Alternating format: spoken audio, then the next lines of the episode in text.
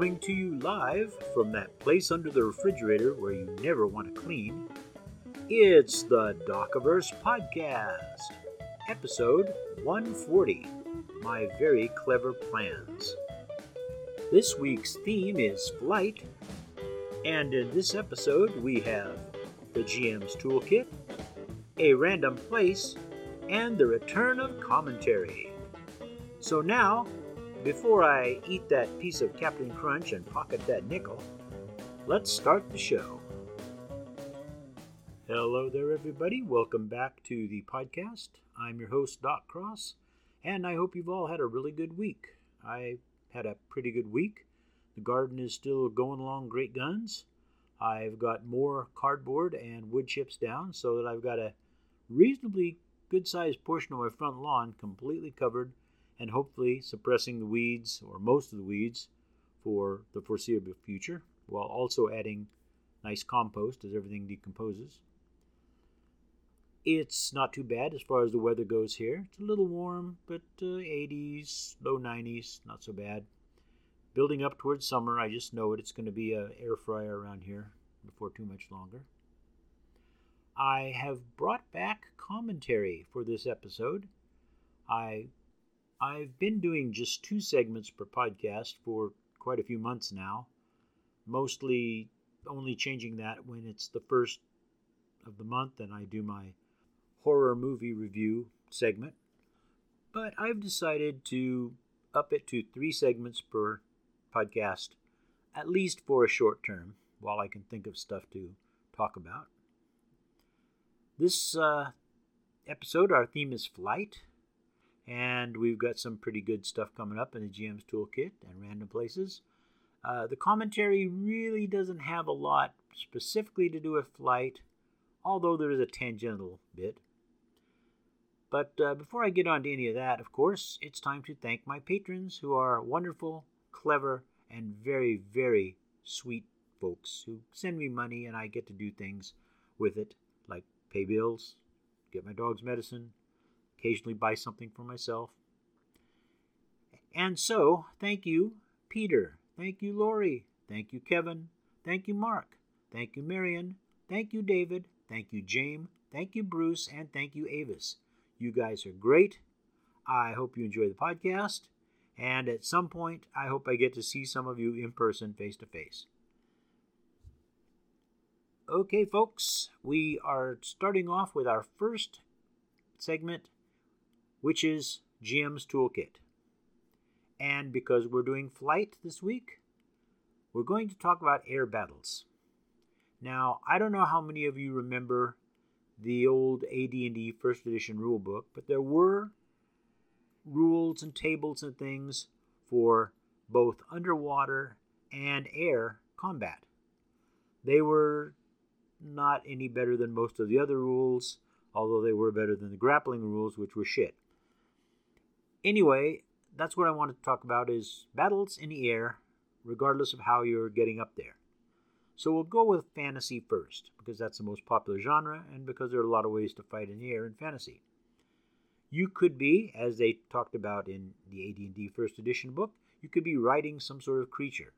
Perhaps you're riding a griffin, or you're riding a uh, pegasus, or you're riding a dragon, or some other creature that flies and you're fighting other people. I tend to make this not unlike a regular fight or maybe a jousting match where you just roll your dex and roll your attack and whatever system you're using. And you also add in the fact that you're in the air. And that means that you've got probably a minus to your dexterity and maybe minus your strength if that counts towards your combat, whatnot, because you're trying to hang on to this creature that's flying around and you know doing all sorts of maneuvers, and you're also trying to hit your opponent and not get hit. So I make air combat considerably more difficult than standing on the ground or even on a horseback.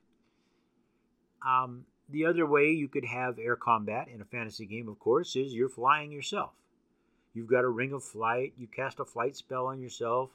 Maybe you're on a flying carpet. Maybe you've got some sort of a disc that uh, you conjure up and you stand on. But you're zipping along and you're doing all this stuff. I tend to make that a little less risky as far as dexterity and strength and stuff because you're in control. You're fully in control. You're not setting on anything. You don't have to hold on. You're just zipping along doing your thing. Uh, you may be standing on a, a, a disc or riding on a broomstick or something like that, but you probably got a little more control over it than you do an actual creature. So we make that combat a little easier. However, we come to the part of the combat where you get hurt badly and you either A, break the concentration needed for your spell, B, fall off the beast you're riding on or the carpet or whatever, and C, you're hurt and possibly have lost consciousness and you're heading towards the ground. Folks, the old D&D, AD&D first edition rules for falling, I never got into them. They weren't bad enough. I mean, sure, you can survive a fall of five feet a lot better when you're younger than when you're older, but when you start falling 10, 15, 20, 30, 100 feet, you're going to fuck yourself up. So I take that into account when I run my games. You can change it however you want, and you have different rules for different uh, systems that how they deal with falling. But basically, any falling, especially once you're wounded, should be very, very, very bad and should cause a lot of damage. Personally, I use a d6 for every five feet. Yeah, every five feet, folks. Because I have fallen 30 feet out of a tree and I hurt myself pretty good. I didn't break anything, but I had massive bruise on the right side of my body from my ankle all the way up to my shoulder. I knocked the wind out of myself. I twisted my ankle. I twisted my wrist. I hurt my shoulder. And that's just falling 30 feet. And and I actually bounced off a couple limbs, so I was hit the ground a little slower than I might have. If you're falling 60, 70, 80 feet, 90, 100 feet, 200 feet, you're going to hurt yourself bad. If you fall more than 100 feet straight down to the ground, very likely you're going to be badly broken up. And that's just if it's dirt. If you fall on rocks, tree limbs, whatever, yeah, it's going to fuck you up a lot worse generally damage in fantasy role playing games is a lot weaker than it would be in real life. I mean, that's just how it works. But still, that's how I run it. Now, let's move on to air combat in different situations. Let's move up to flight.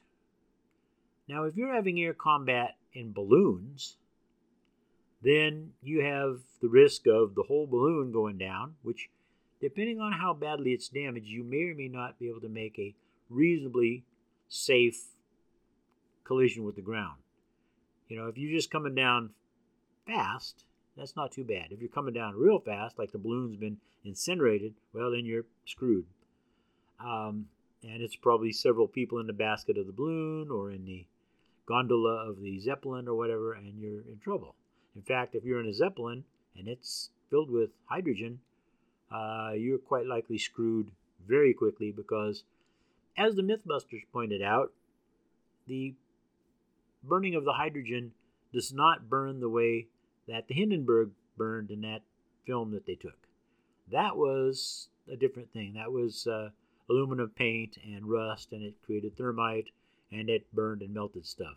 In actuality, when the hydrogen goes up, it's a great big hot poof, and then it's gone and then you're falling.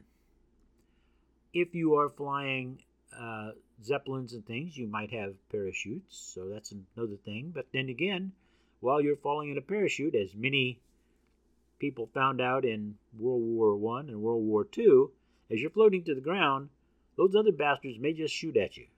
Now, the people on the ground will definitely shoot at you.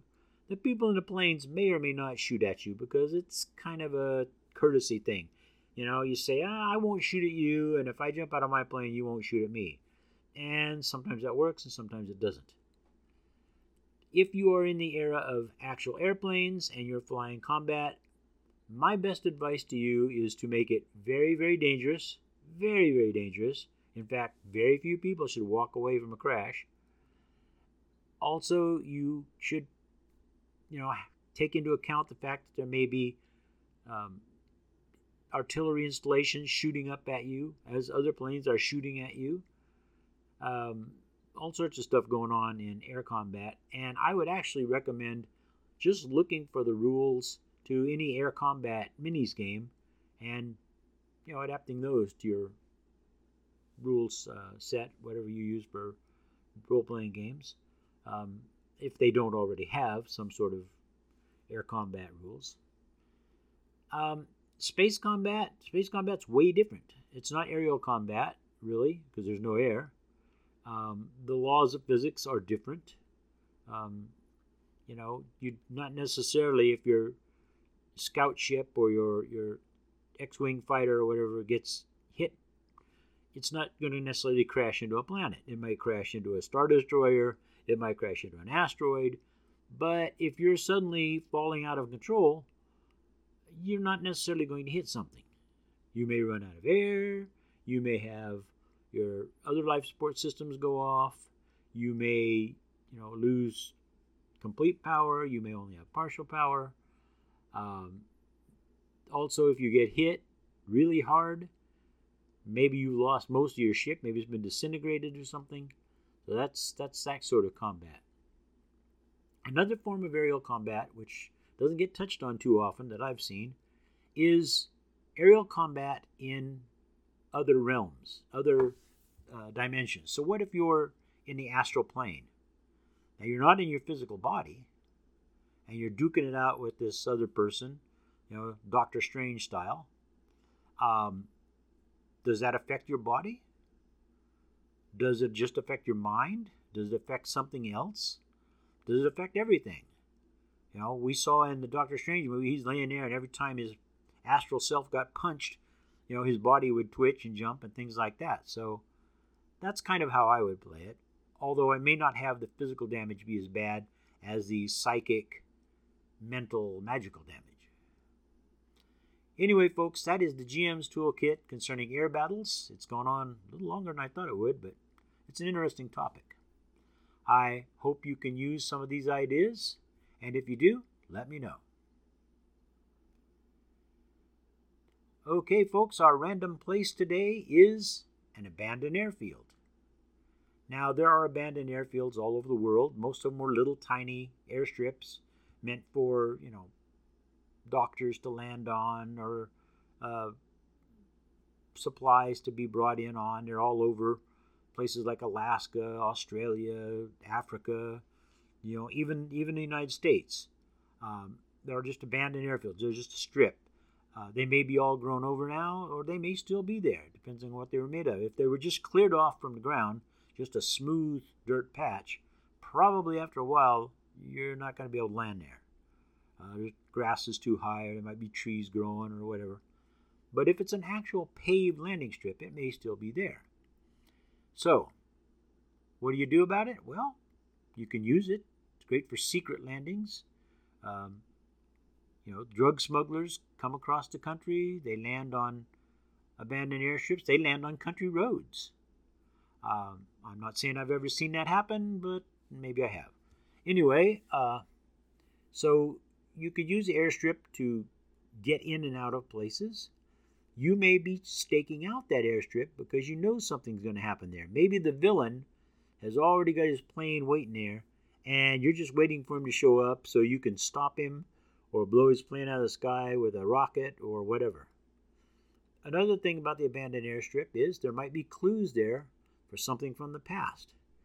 Maybe you're looking for the clues as to what happened to a famous aerial ace from the war, and you know the last place he landed was on that airfield, and it's been searched, but you think he left some sort of secret out there.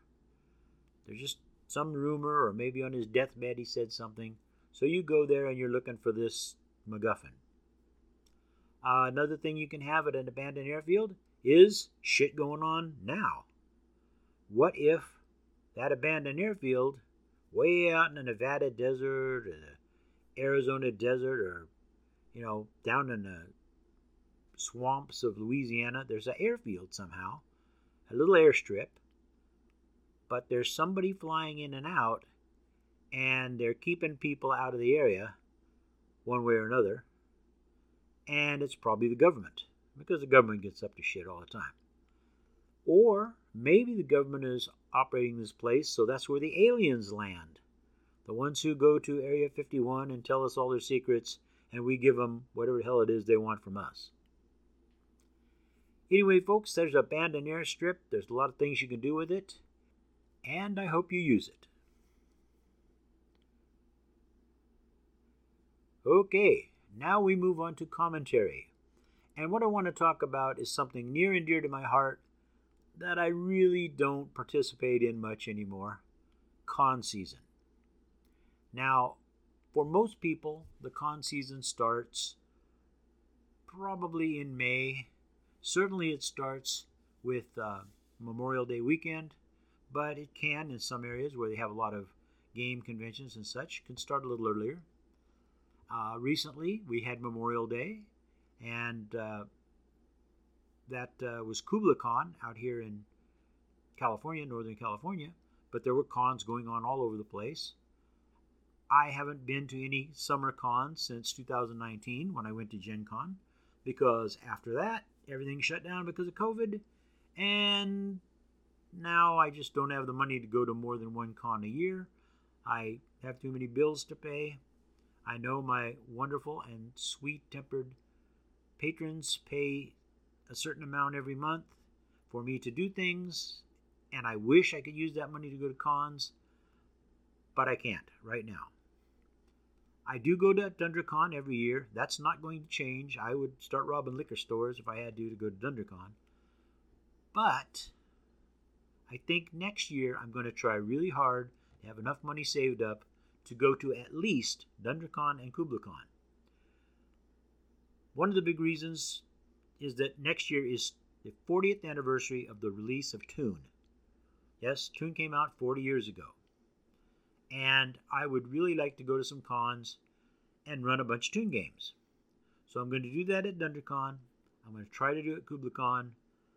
If I should win the lotto or something, maybe I'll go to Gen Con, maybe I'll go to some other conventions, but I'm going to try to go to at least two cons next year. But getting back to con season, I just want to give you some thoughts that I have for some of you who are going out there. First of all, please, please, please, for those of us who do not go to very many cons, post lots of pictures and videos on Facebook or your web page or your blog or whatever. Let us see it, let us live vicariously through you. Next, do not tolerate the fucking Nazis should they show up at the con. Yes, they're not going to be wearing swastikas and act, dressing up like real Nazis but they are real Nazis. They're fascist. They're all over our country now. So, and other countries too. So, if you see these bastards and they're talking shit and they're getting up in somebody's face, go get up in their face. Embarrass them. Point out that they're, you know, big fat gravy seals who would die if they ran more than 10 feet, or point out to them that they are probably living in mama's basement, or if they're incels, point out to them that they are never, ever, ever going to probably get a woman to like them because they're really not nice guys. Don't tolerate the Nazis. Don't tolerate the racists. Don't tolerate the homophobes. Don't tolerate any of those sort of people at conventions. And should the OSR bunch, and not all OSR people, lean towards Trumpism and stuff like that, but a lot of them do.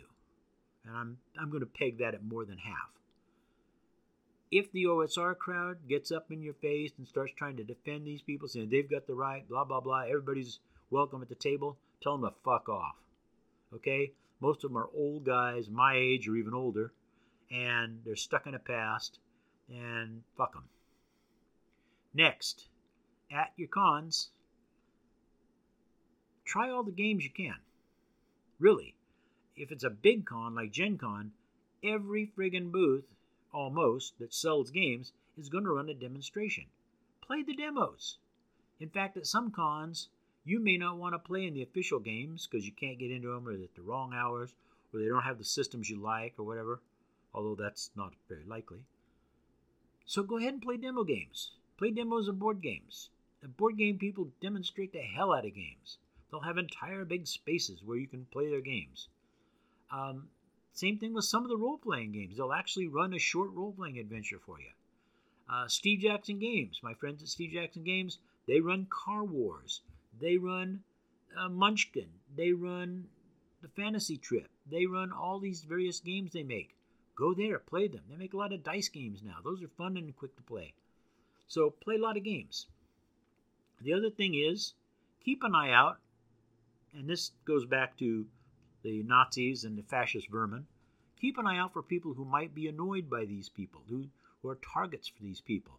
Stand up for them. Stand up for the LGBTQ community. Stand up for the people who are not white like we are, like some of us are. I am. Uh, stand up for stand up for the old people. I'm sorry, I'm an old person. I'm going to be 70 on my next birthday, and there's stuff that goes on. We get uh, shit. Yeah, yeah, yeah. We fucked up the world for all you young people. I'm sorry about that. Uh, but yeah, old people get some shit. The very young get some shit. Women, women have been getting shit since time immemorial. Stand up for them. Uh, while you're at the cons, do what you can to promote your local cons. So if you're at a great big con, a regional con, talk about the cons in your area, if you have one, if you have any good ones. And you might even talk about the not so good ones. Maybe you can help get them to be better.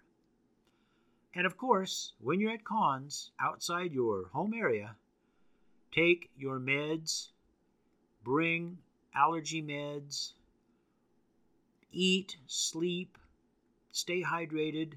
Yeah, I'm being a dad here.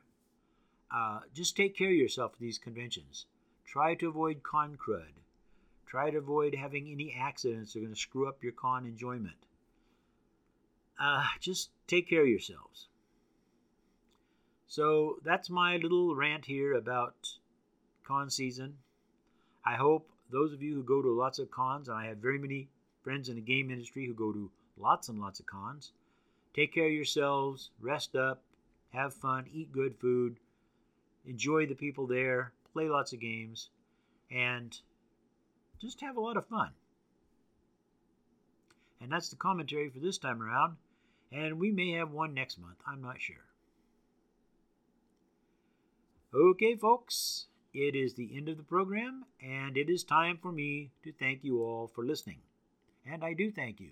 It's great.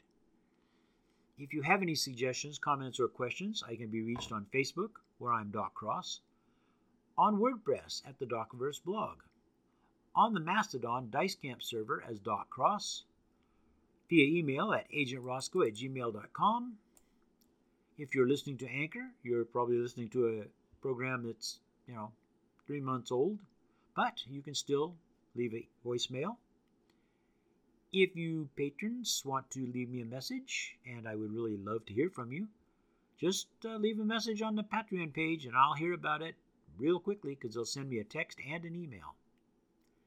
If you'd like to support me via Patreon and hear these podcasts two months before they go up on Anchor, go to www.patreon.com forward slash docross and pledge for as little as a dollar a month. For one time or occasional donations, use my Ko-fi page, that's ko-fi, and there you'll find me as Doc Cross 4591. Yes, apparently 4,590 other people use the name Doc Cross, or else they're just fucking with me.